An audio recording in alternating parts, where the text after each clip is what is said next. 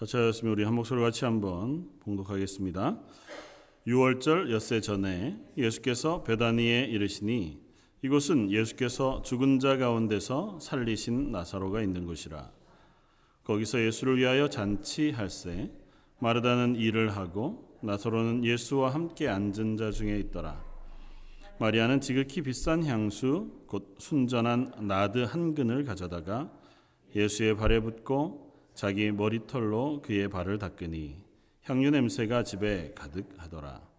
제자 중 하나로서 예수를 잡아줄 가론 유다가 말하되 이 향유를 어찌하여 300데나리온에 팔아 가난한 자들에게 주지 아니하였느냐 하니? 이렇게 말함은 가난한 자들을 생각함이 아니요 그는 도둑이라. 돈결을 맞고 거기 넣는 것을 훔쳐 감 이러라. 예수께서 이르시되 그를 가만두어 나의 장례할 날을 위하여 그것을 간직하게 하라.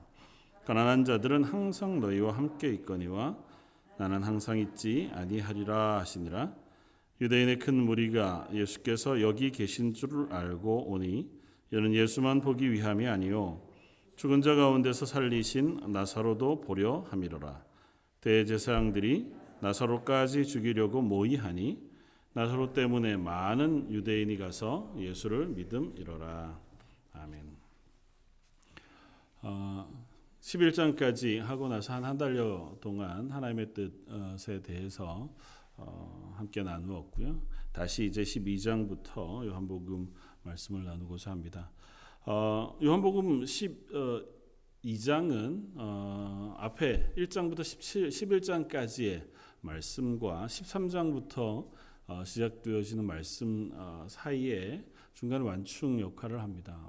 보통 해서 12장까지 혹은 어, 앞쪽에 예수님의 공생의 사역을 설명하는 본문으로 이해하기도 하고 또 12장부터 예수님의 십자가의 죽으심과 구속의 사역 그것을 설명하는 본문으로 이해하기도 합니다. 뭐 저희가 잘 이해하게 한 방식이니까요. 그것에는 뭐 정답이 있을 수는 없습니다. 어쨌든 11장까지 예수님이 누구신가 하고 하는 것을 사도 요한은 어, 우리들에게 자꾸 설명해 보여줍니다. 특별히 예수님 하나님이시다.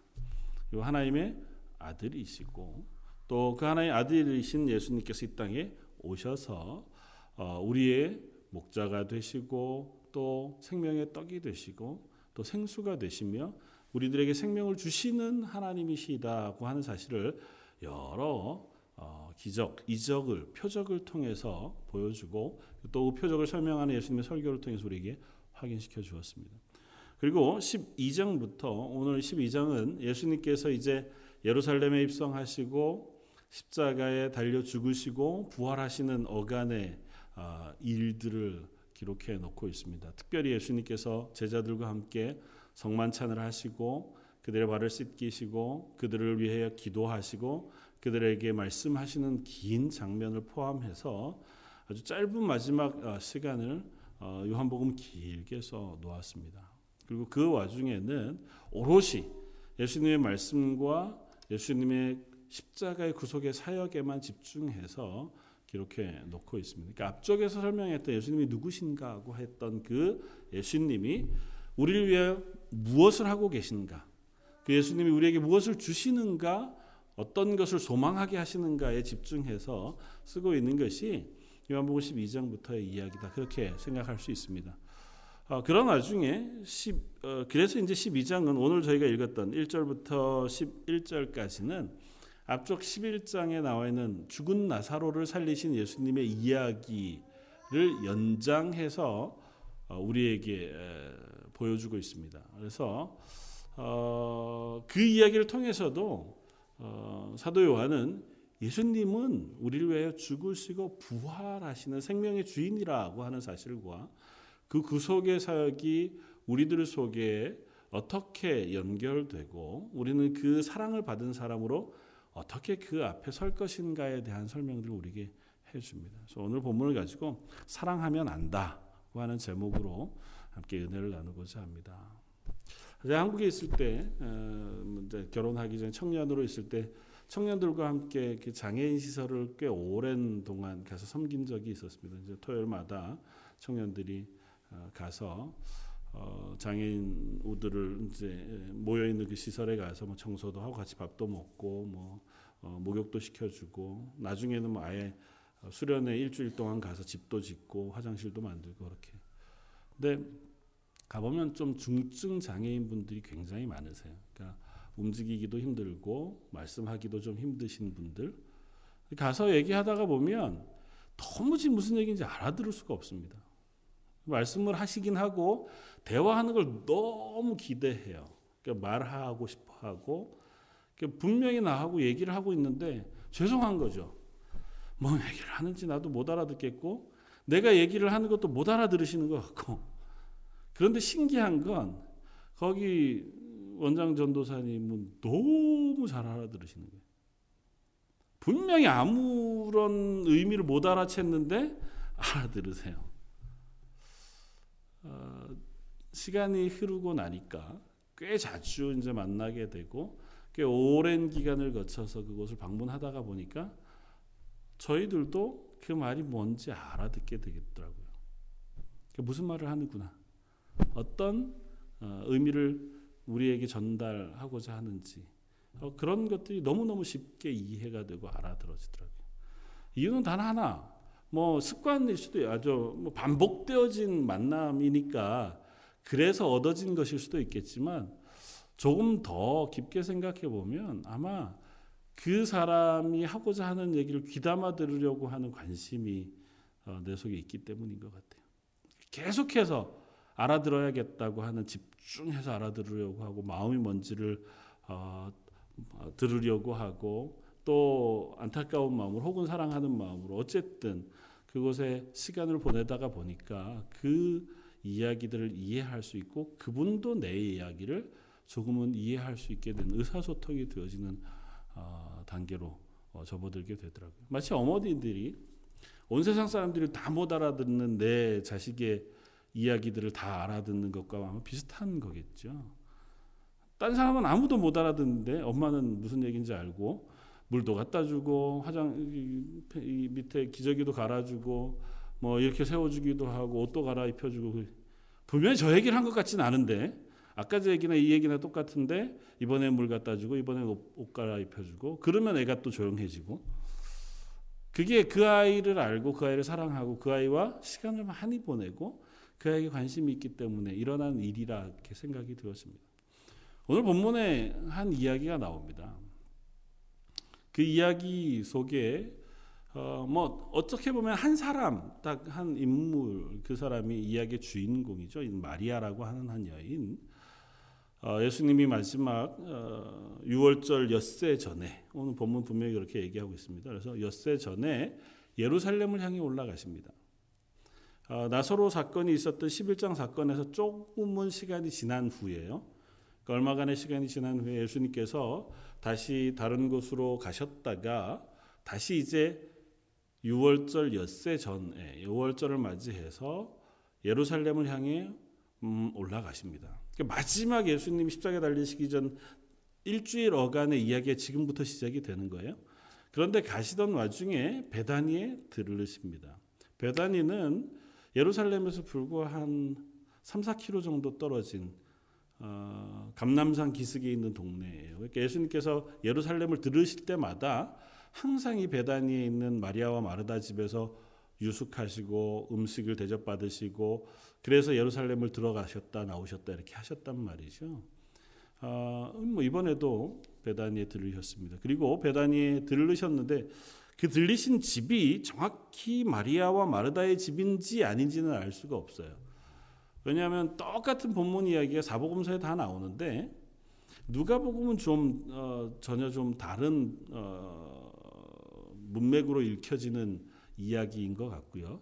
마태, 마가, 요한복음은 거의 같은 이야기를 쓰고 있는데 마태와 마가복음은 그 어, 마태와 마가 누가 어, 요한복음은 어, 그 이야기가 일어난 장소가 베단이고 문둥병 들린 시몬의 집이라고 하는 소개를 해요. 근데 이 이야기들이 다 똑같이 일치하느냐 그렇지는 않아서 아, 뭐 이해하려고 하는 분들마다 아마 이 똑같은 사건이 세 번 있었을 것이다 혹은 두 번 있었을 것이다 아니면 한 번 있었던 사건을 여러 어, 사도들이 어, 또 자기의 시각으로 쓴 것일 것이다. 뭐 그렇게 이해하려고 합니다. 뭐 그건 크게 중요하지 않습니다. 어쨌든 베다니의 뭐 시몬의 집에 잔치가 열렸고 예수님께서 참석했습니다. 잔치가 열렸는 특이한 상황이 하나 있는데 오늘 본문에서도 얘기하고 있는 것처럼 나사로가 그 잔치에 참석했습니다. 나사로는 11장에서 우리가 본 것처럼 죽었다가 다시 예수님께서 살리신 인물이에요. 그러니까 지금까지도 나사로는 그 주변에 있는 사람들 앞에 대단히 이슈가 되는 인물이에요. 죽어서 완전히 시체가 썩는 냄새가 났던 나흘이 지난 채로 돌문이 닫혀서 장사 지낸 바 되었던 나사로가 예수님이 나오라 그렇게 하셔가지고 살려내셨단 말이죠. 그 소문이 예루살렘이나 뭐 삽시간에 그 주변에 퍼졌을 테고 어떤 의미에서는 이 나사로를 공식적인 석상에 막 돌아다니는 평이한 삶을 살아가도록 내버려 두지는 않았을 것 같아요. 죽었다 살아난 사람이니까 뭐 동네에서도 그랬을 테고 뒤이어 보는 본문을 보면 예수님뿐만 아니라 나사로도 죽이려고 했다. 유대 당국자들이 그런 기록을 보면 나사로가 어쩌면 조심스럽게 자기의 삶을 살고 있었는지 모릅니다. 어쨌든 그 나사로와 함께 예수님을 초대하고 잔치를 벌였어요. 뭐 나사로의 다시 살아난 것을 축하하는 잔치든지 아니면 나사로가 살아난 것을 감사하고 예수님에게 어, 기쁨을 나누고 그렇게 나누는 잔치의 자리였는지 몰라도 어쨌든 잔치가 벌어졌고 예수님과 또 나사로가 함께 앉고 제자들이 앉았습니다. 그 자리에 늘 그랬던 것처럼 마르다는 열심히 일을 했습니다. 예수님을 대접하기 위해서 마르다는 자기의 정성을 다해서 어, 예수님을 대접했고, 뭐 마리아는 늘 그랬던 것처럼 예수님 뭐 발치에 앉았든지 아니면 예수님 곁에 있었든지 예수님 말씀을 듣기 위해서 앉아 있었다가 어, 마리아가 귀한 향유 하나를 가지고 와서 그 옥합을 깨고 예수님의 발에 붓습니다. 근데 이 향유가 너무 비쌌어요. 주변에 있는 사람들이 보기에 어 저게 뭘까 싶을 정도로 향유라는 게 향수의 원료가 되는 기름이거든요. 그러니까 그건 보통은 다른 것에 섞어서 어, 사람 몸에 이렇게 뿌리거나 뭐 향기를 내는 용도로 씁니다. 그러니까 원액이 되는 것들을 담아둔 그것을 깨서 예수님의 발에 부었으니까 어, 굉장히 놀라운 일이 일어난 거죠. 그 이야기를 보고 있다가 주변에 있던 가론 유다가 이야기합니다. 야, 왜 그렇게 하느냐? 도대체 그 비싼 것을 왜 예수님 발에 뿌려 허비하느냐는 거죠. 그 팔면 300데나리온쯤 될 텐데 그 300데나리온에 팔아서 그것을 가난한 사람들에게 나눠주면 참 좋을 것을 왜 그러하지 않았느냐고 질책하고 예수님은 그것에 반해서 아니다 그를 가만 놓아두어라고 말씀하시고 마태 마가복음에서는 그가 내 장례를 준비한 것이라고 말씀하시고 세상 끝날까지 복음이 전파되어지는 모든 곳에서 이 여인의 이 행동을 같이 전하도록 그렇게 말씀하십니다. 이게 사건의 개요입니다. 어, 뭐 여러 설교를 들으셨을 테고 본문 이야기를 들으셨을 테지만 어, 이 본문 안에서 사람들이 마리아가 향유를 깨서 예수님에게 발을, 어, 발에 뿌리는 그 행위 자체에 대해서 굉장히 놀라지는 않아요. 그러니까 향유는 충분히 뿌릴 수 있다고 생각되어지는 행동이었던 것 같아요. 마태와 마가복음엔 예수님의 머리에 향유를 부었다고 기록하고 있고 오늘 본문엔 발에 부었다고 얘기하는데 그것이 머리로부터 흘러서 그 냄새가 발일까지 흘렀는지 아니면 예수님이 발에만 뿌렸는지 모르지만 어쨌든 이 행동 자체는 대단히 이상한 행동은 아니었습니다. 귀한 손님이 오면 얼마든지 대접할 수 있는 그럴 수 있는 행동이었던 것 같아요. 다만 한 가지 너무 많은 양을 너무 비싼 것을 한 번에 썼다는 거죠. 거기에 충돌이 일어났습니다. 오늘 본문 속에서 저희가 그 생각을 해보고자 합니다. 마리아가 한 행동, 우리가 잘 아는 것처럼 예수님 말씀하신 것처럼 예수님의 죽으심을 예비한 행동이었습니다. 이 일이 있고 일주일이 되지 않아서 예수님 십자가에 달려 우리의 대속에 죽으심을 죽으세요. 그러니까 마리아는 예수님이 죽으실 것을 미리 알고 예수님의 죽으심을 예비하느라고 그의 발에 향유를 뿌렸습니다. 근데 의문은 이거예요. 왜 마리아만 알았냐는 거죠.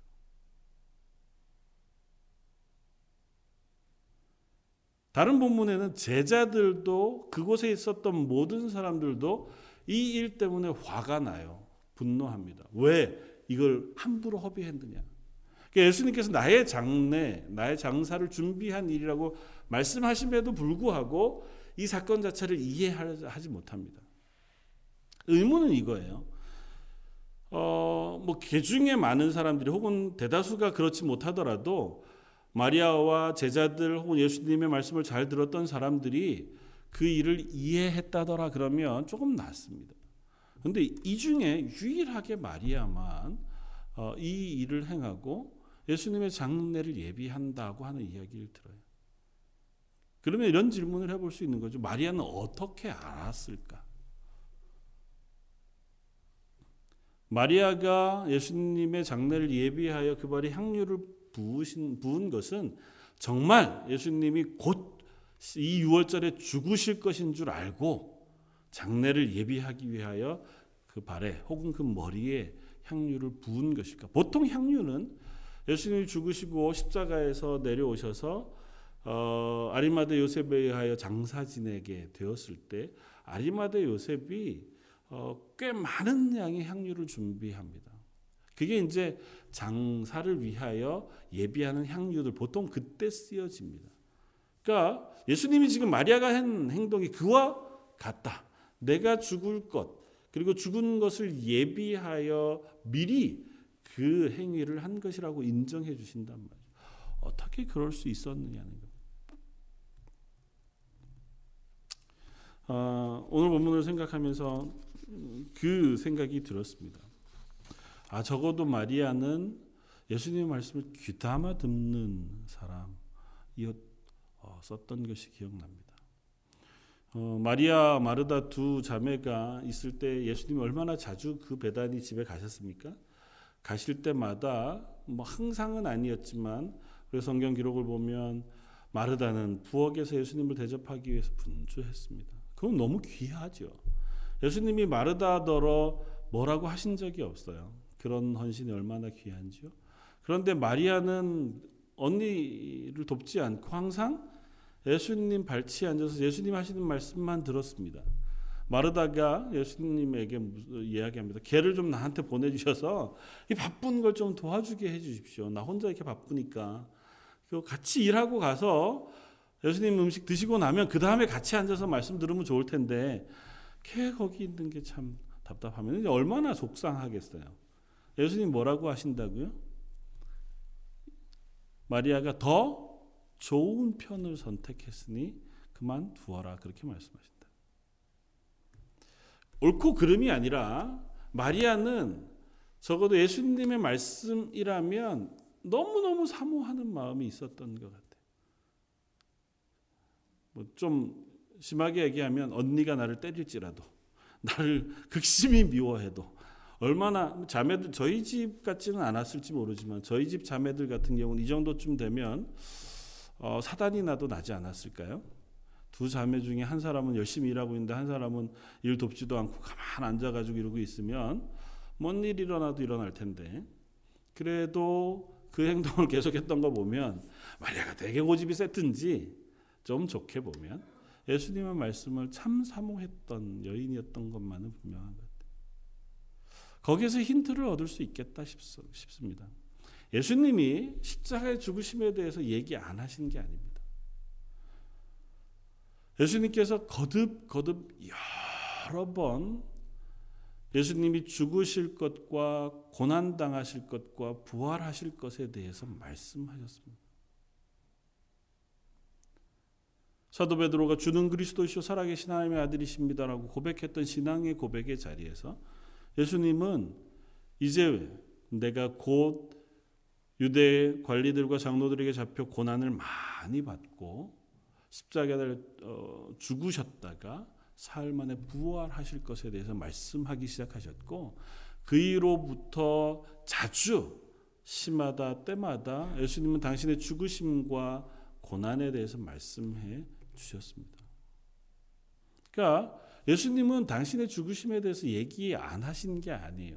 마리아가 전혀 아무도 알지 못하는 비밀을 혼자 막 특별한 계시를 받아서 알았던 게 아닙니다. 그저 한 가지 다른 이들과 다르게 적어도 마리아는 집중해서 하나님의 말씀을 들을 수 있었고 그 말씀을 그가 이해할 수 있었습니다. 다른 제자들도 예수님의 말씀을 들었습니다. 그러나 그들은 그 말씀을 받아들이려고 하지 않았습니다.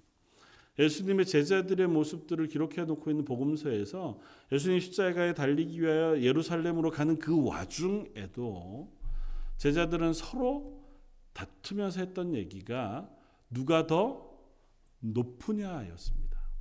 예수님 예루살렘에 가셔서 왕이 되시면 누가 더 높은 자리를 차지할 것이냐를 가지고 다투었다고 얘기해요.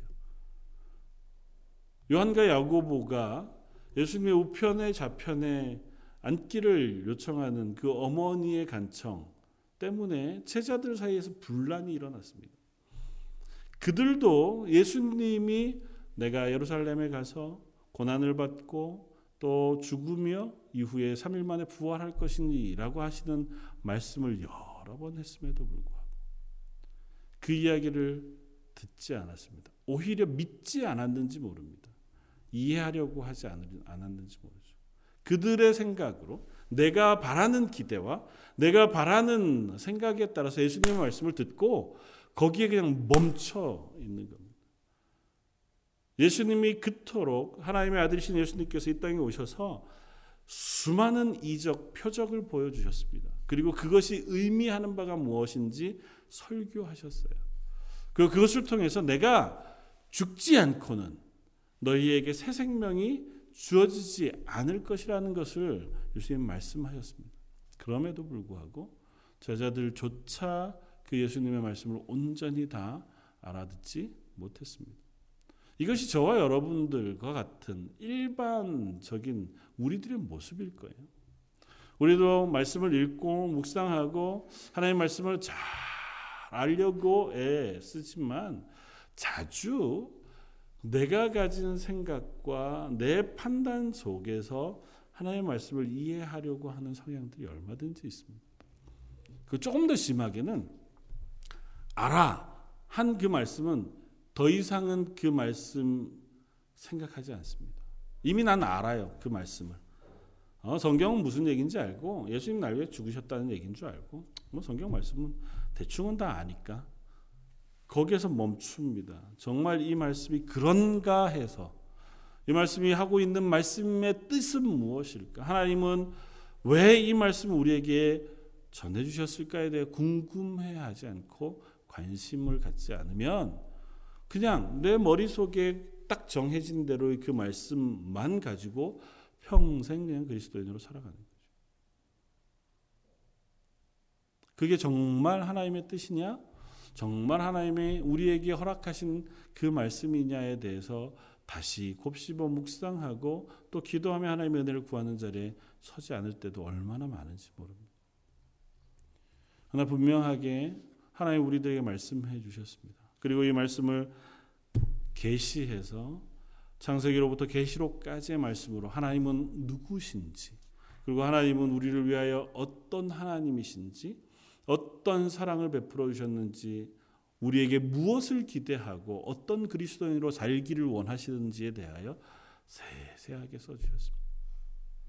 분명한 것은 우리가 그 말씀이 하나님의 말씀인 줄 알고 그 하나님의 말씀이 생명력이 있는 줄 알아서 그 말씀을 묵상하고 그 말씀대로 살기를 애쓰는 사람이 되면 분명히 우리는 성경에 나오는 수많은 믿음의 사람들처럼 역사 속에 있었던 수많은 믿음의 사람들처럼 하나님의 살아계심을 우리 삶 속에 경험하며 살아갈 수 있는 그리스도인이 되어줄 수 있습니다. 그러나 만약 그냥 나는 알아. 해서 그치고 그 하나님의 말씀을 더 사랑하고 깊이 묵상하고 듣기 위해 애쓰고 하나님의 뜻이 무엇일까에 대하여 소망하며 바라보는 마음이 없이 그냥 하루하루 하루 지나가다가 보면 분명히 하나님 말씀하셨는데도 불구하고 그런 말씀을 하신 적이 있어? 야, 그런 게 성경에 나와? 그렇게 그냥 지나가고 많은 그런 자리에도 우리는 얼마든지 설 수 있습니다. 마리아는 예수님의 말씀을 들었습니다. 정확하게 언제 예수님이 십자가에 달리실지 정확한지 잘 몰라요. 그러나 마리아가 생각하기에 지금 이 6월절 기간에 예수님께서 올라오셔서 우리 이 잔치의 자리에 참여한 이 순간이 내가 예수님을 만나 예수님이 돌아가시기 전에 그 사랑의 은혜를 표현할 수 있는 마지막 기회일지 모르겠다고 하는 마음의 감동이 마리아에게 있었습니다. 그렇지 않고는 이런 일을 할 리가 없잖아요. 그리고 예수님이 그렇게 평가하셨을 리가 없습니다. 예수님께서 분명히 평가하십니다. 이건 저가 나의 장례를 예비한 것이라고 분명히 말씀하세요. 심지어 이 이야기를 영원히 복음이 전파되어지는 곳마다 전하도록 귀하게 인정해 주셨다는 것은 적어도 마리아의 마음 자체를 예수님께서 아셨다는 겁니다. 마리아가 그 향유를 예수님 발에 뿌린 것이 그게 얼마짜리를 뿌렸느냐, 왜 뿌렸느냐를 떠나서 마리아가 그 행위를 하고 있는 그 마음을 예수님이 아셨다는 그 그것이 바로 예수님이 구주로 오셔서 이 땅에서 우리를 위해 십자가에 달려 죽으시겠다고 선언하신 예수님의 구속의 사역 그것을 마리아는 적어도 이해하고 알고 있었다는 것입니다. 마리아라고 해서 모든 걸 다 알지는 않았겠죠. 그러나 적어도 예수님이 하신 말씀을 믿었습니다. 곧 예루살렘에 가시면 잡히시고 고난을 당하시고 죽으실 것이라는 사실을 마리아는 믿었습니다. 뒤에 기록을 보면 이 마리아는 예수님이 죽으시고 장사되셨을 때 그 무덤에 향유를 가져가는 마리아의 무리 속에 없습니다. 이미 예수님의 죽으심을 예비했었습니다. 마리아를 높이려고 하는 것도 아니고요. 마리아가 대단하다는 얘기를 하려고 하는 것도 아닙니다. 마리아는 예수님의 말씀에 귀 기울일 수 있었습니다. 예수님을 사랑했기에. 어, 뭐 Jesus Christ Superstar라고 하는 뮤지컬에서는 그 사랑을 조금 더 인간적인 수준으로 내려와 어, 쓰고 있어서 좀 우리를 당혹스럽게 하지만 그렇다 하더라도 그만큼 마리아는 예수님을 사랑했어요. 그러니까 예수님의 말이라면 귀 기울여 드렸습니다. 조금 한 걸음 더 나아가서 얘기하면 그 예수님의 말을 하나라도 허투루 듣지 않았어요. 그냥 지나가는 걸로 어, 또 오늘 또, 또 저런 얘기를 하시는구나. 참 좋은 얘기다. 괜찮네. 넘어가지 않았습니다. 그 말씀은 진리인 줄 알았고 그 말씀은 그대로 이루어질 것이라고 마리아는 믿었습니다. 저와 여러분들이 하나님의 말씀을 대하는 태도는 어떻습니까? 우리가 하나님의 말씀을 읽고 하나님의 말씀을 묵상하고 하나님의 말씀을 우리가 알려고 하고 소망 가운데 사모하는 가운데 읽을 때에 이 하나님의 말씀은 진리이고 이 하나님의 말씀은 그대로 이루어지는 전능하신 하나님의 말씀이라는 사실 우리가 믿음으로 아멘으로 이 말씀을 대합니까? 우리의 믿음은 그 말씀이 이루어질 것을 믿고 그 말씀에 순종하는 삶으로 이 땅의 삶을 살아갑니까? 성경을 아는 지식과 성경의 말씀을 이해하는 지식과 내가 살아가는 걸음과 내 살아가는 방식 둘 사이에는 커다란 갭이 있어서 하나님의 말씀을 알고 하나님의 말씀으로 은혜를 받고 하나님의 말씀으로 위로받고 격려받는 것과 상관없이 내 삶은 또 내가 살아가는 방식으로 살아가고 있다면 여기에 같은 잔치에 참여한 또 다른 사람들과 하나도 다를 바가 없겠다 생각이 되었습니다. 조금 더 극명하게는 한 사람이 비유로 대비되어져서 보여집니다. 가론 유다라고 하는 사람이. 이 가론 유다는 마리아가 이 향유를 쏟자마자 옆에서 분노합니다. 그러면서 얘기해요. 이 향유를 왜 허비하느냐 하는 것입니다. 그거 팔아다가 가난한 사람들 나누어주면 얼마나 유용하게 쓸 수 있는데 만약 300데나리온이라고 매긴 그 값어치 300데나리온보다 좀 더 받을 수 있다고 평가했으니까 그 정도라면 현재 가격으로 보아도 엄청나게 큰 돈입니다. 한 데나리온이 한 가정이 하루 먹고 살 수 있는 음식을 살 수 있는 돈 혹은 한 사람이 일당으로 받는 화폐 가치가 한 데나리온이거든요. 그러니까 뭐 현대로 따지면 1년치 연봉 이렇게 계산하면 300데나리온은 거의 들어맞을 만한 금액이에요. 그 그게 얼마 정도쯤 될 것이다라고 추산하는 건 뭐 그렇게 쉽지는 않겠죠. 그래도 작지 않은 돈입니다. 다시 말하면 그 정도쯤 되면 300명, 300가정 정도쯤에 하루 동안 먹을 수 있는 음식을 충분히 사주고도 남을 만한 돈이에요.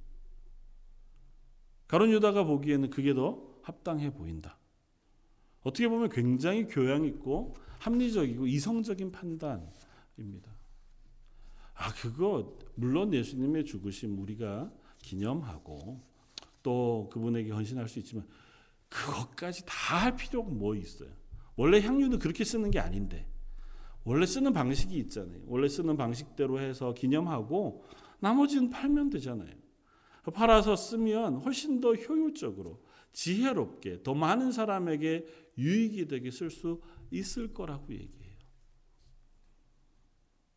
일견 가론 유다의 방식이 올바라 보입니다. 그가 말한 게 틀린 게 없습니다. 우리가 생각하는 이 시대의 그리스도인들이 어쩌면 그리스도인으로 살아가는 방식과도 많이 닮아 있습니다.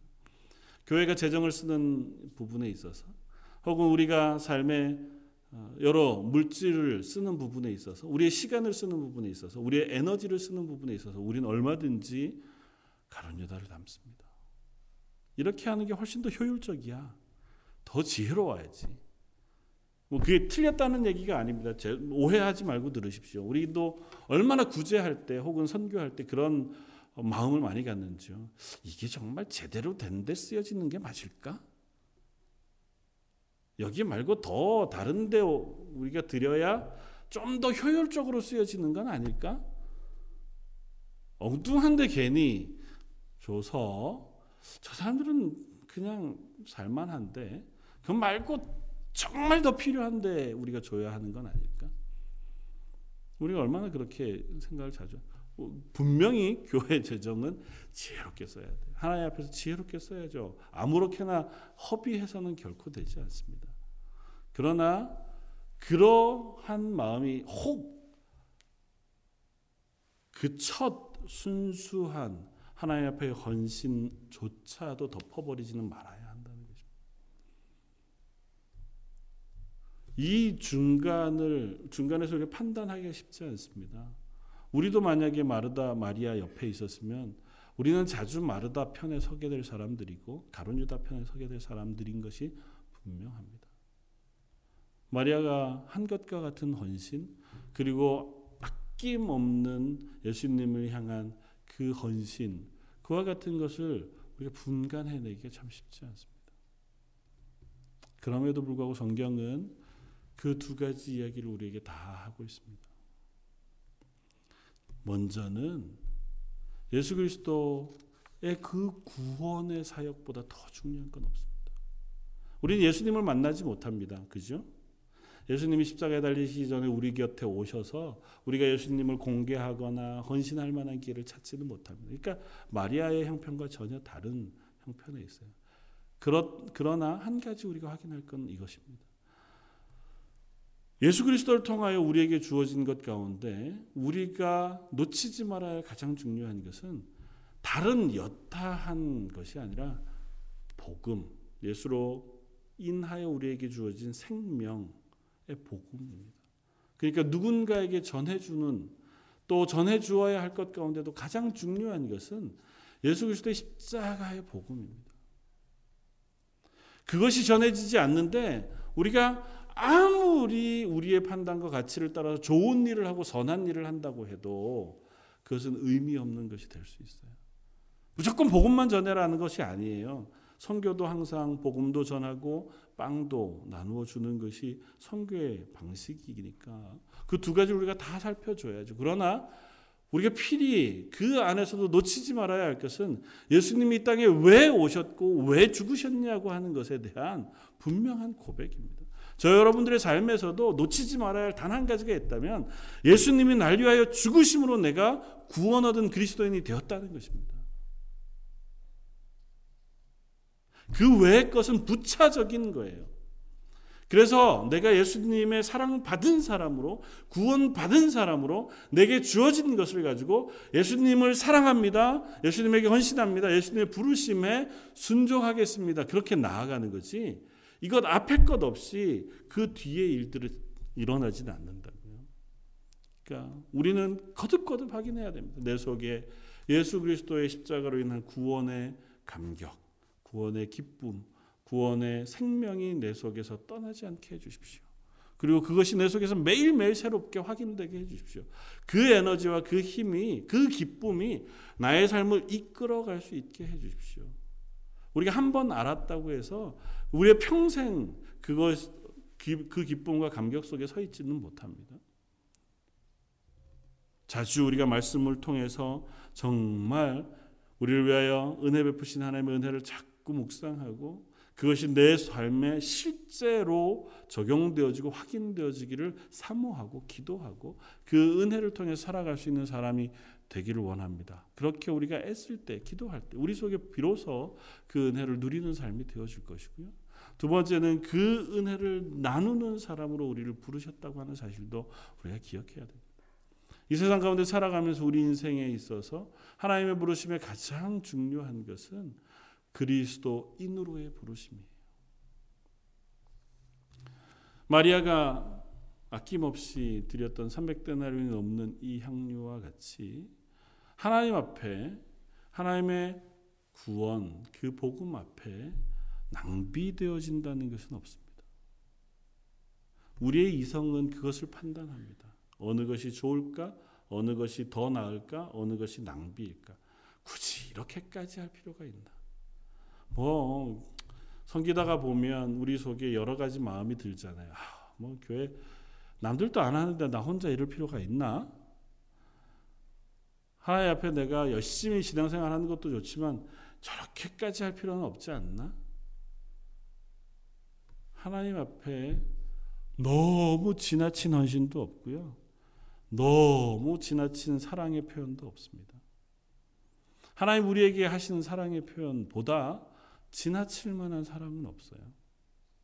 하나님 우리에게 보여주신 사랑이 지나치게만큼 크고 놀라운 것이잖아요. 당신의 아들을 아끼시지 않고 우리에게 주시기까지 하신 사랑을 받아서 하나님의 자녀가 되었다면 우리가 하나님을 사랑해서 하는 일, 예수님의 사랑, 그것을 받아서 그것의 기쁨으로 반응하는 어떤 일도 지나칠 수 없습니다. 마리아는 예수님을 사랑했기 때문에 앞뒤를 재지 않습니다. 예수님을 사랑했기 때문에 그저 오롯이 자기의 사랑을 예수님에게 보이는 것, 그것을 드러내는 것에만 집중합니다. 그걸 욕할 수 없어요. 욕해서도 안 되죠. 만약에 그게 경제적으로 효율적이지 않다면 하나님께서 남은 부분을 채우실 수 있습니다. 그것이 세상 사람들 보기에 어리석어 보인다면 하나님의 지혜로 더한 길로 인도해 주실 능력이 하나님에게 있습니다. 우리가 믿는 하나님은 천지를 창조하신 하나님이잖아요. 우리가 하나님 앞에 섰을 때 우리의 믿음의 자세가 어떠한가를 한번 살펴볼 필요가 있겠다 생각이 되어집니다. 하나님 전능하십니다. 하나님 날 위하여 은혜 베푸시는 하나님이십니다. 날 오래 참으시고 나의 연약한 것들을 다 용서하시는 극률하신 하나님이십니다. 내 삶의 일거수일투족을 다 인도하시고 지켜주시는 하나님이 분명합니다고 하는 고백은 있되 그 고백으로 사는 삶이 없을 수는 없지 않겠느냐고. 저 여러분들에게 그렇다고 해서 오늘 당장 뭐 마리아와 같이 내게 있는 모든 것들을 다 팔아 가지고 뭐 하자 이런 의미가 아니고요. 내가 정말 예수 그리스도를 사랑하는가? 예수님의 사랑을 받아 그 구원받은 그리스도인으로서 내가 서고 있는가를 점검해 보았으면 좋겠다고요. 예수 믿는 것 따로 사는 것 따로지는 말자고요. 예수님의 구원받은 은혜 따로 내가 또 이 세상에 그리스도인으로 사는 것은 전혀 별개인 삶을 살아가지는 말았으면 좋겠다고요. 조금 더 나가서 너무 지혜롭지도 말았으면 좋겠습니다. 가론유다는 얼마나 지혜로워요. 잘 계산할 수 있습니다. 근데 우리도 한, 이 세상을 살아가면서 자칫 너무 지혜로운 운을하고 실수하는 경우들이 많아요. 하나님 앞에 말씀에 순종하는 사람이기보다 하나님 앞에 판단하는 사람이 될 때가 너무 많습니다. 아, 저렇게 하는 것보다는 이렇게 하는 게 훨씬 더 낫지. 저렇게 헌신하는 것도 좋긴 하겠지만 그래도 이게 훨씬 더 나은 헌신의 방법인데 나는 헌신 안 하고 판단하기만 한다면 그건 얼마나 어리석은 이야기입니까? 하나님이 내게 주신 사랑에 내가 반응하는 거죠. 내게 주신 은혜에 내가 반응하는 겁니다. 또 딴 사람이 반응하는 그 방식에는 아 저렇게 반응하는 것으로 하나님 앞에 서는구나 우리가 그렇게 이해하고 혹 부족한 부분이 있다면 위에서 기도해 줘. 하나님이 살아계신 것이 분명하다면 우리의 어리석음을 고쳐서라도 선으로 이끌어 가실 것인 것을 우리가 믿습니다. 내가 다 고쳐서 내가 아는 방식으로 내가 지혜로운 방식으로 모든 것을 다 하지 않아도 돼요. 내 마음을 먼저 확인해 봐야 됩니다. 내가 어떤 의도로 지금 삶을 살아가고 있는가? 내 삶을 어떤 곳에 더 관심을 두고 수고하고 있는가? 저 말씀드린 것처럼 사랑해야 그 말을 알아듣습니다. 사랑한다는 것은 그에게 관심을 갖는다는 것이고 시간을 투자한다는 거예요. 시간을 많이 투자하고 그리고 그에게 관심을 가지면 가질수록 그 말이 그 행동이 무엇인지 잘 알 수 있습니다. 물론 잘 아는 것하고 그대로 하는 건 좀 다르지요. 알아도 못하기는 하지만 그러나 우리가 하나님 앞에 하나님의 사람으로 살아가는 것도 마찬가지입니다. 내 관심이 하나님의 뜻에 있고 하나님의 마음에 있고 하나님의 말씀에 있을 때 우리는 하나님의 뜻대로 말씀대로 살아갈 그런 사람이 훨씬 더 되기 쉽습니다. 우리가 관심 갖는 부분이 그곳에 있을 때 우리의 삶도 자꾸 그곳으로 향해 걸어가게 돼 있어요. 그런데 내가 알기는 알지만 또 그곳에 관심을 쏟긴 해야 하지만 아직은 그것에 시간을 쓰지 않고 관심을 쏟지 않으면 우리가 많은 시간을 쏟고 많은 관심을 갖는 쪽에 삶을 살아가게 됩니다. 내가 보내는 시간과 내가 보내는 관심과 내가 쓰는 그 애정의 가장 많은 부분을 차지하는 곳 혹은 많은 부분을 차지하는 시간이 무엇인지를 우리가 점검해 볼 필요가 있습니다. 하나님 앞에 예수 그리스도의 사랑으로 그리스도인 된 저와 여러분들이 우리의 관심의 많은 부분이 하나님께로 향하고 하나님의 말씀에 있고 그 말씀에 순종하는 자리에 설 수 있는 저와 여러분들 되시기를 주님의 이름으로 부탁을 드립니다. 한번 같이 기도하겠습니다. 감사와 찬양을 받으시기 합당하신 주님, 마리아가 예수 그리스도를 향한 그 귀한 사랑을 그저 남들은 이해하지 못할지라도 그 발에 향유를 부어 드리는 것으로 고백하여 드립니다. 하나님 저희들에게도 그와 같이 순전하게 예수 그리스도의 말씀을 듣고 그 사랑을 기억하며 그 사랑 앞에 반응하며 살아갈 수 있는 은혜가 있기를 원합니다. 저희 너무 지혜롭고 또 저희들은 너무 판단이 빨라서 이 세상을 살아가느라고 자주 하나님의 말씀을 알지만 기억하지 못하고 하나님의 뜻을 저희가 보지만 그곳에 마음을 두지 못한 채로 살아갈 때가 많습니다. 그런 저희를 긍휼히 여겨 주시고 저에게 은혜 베풀어 주셔서 하나님의 뜻에 순종하는 사람으로 하루하루 사게, 서게 하여 주옵소서. 오늘 또 이후의 일주일도 주님께 의탁하오며 오늘 말씀 예수님 이름으로 기도드립니다. 아멘.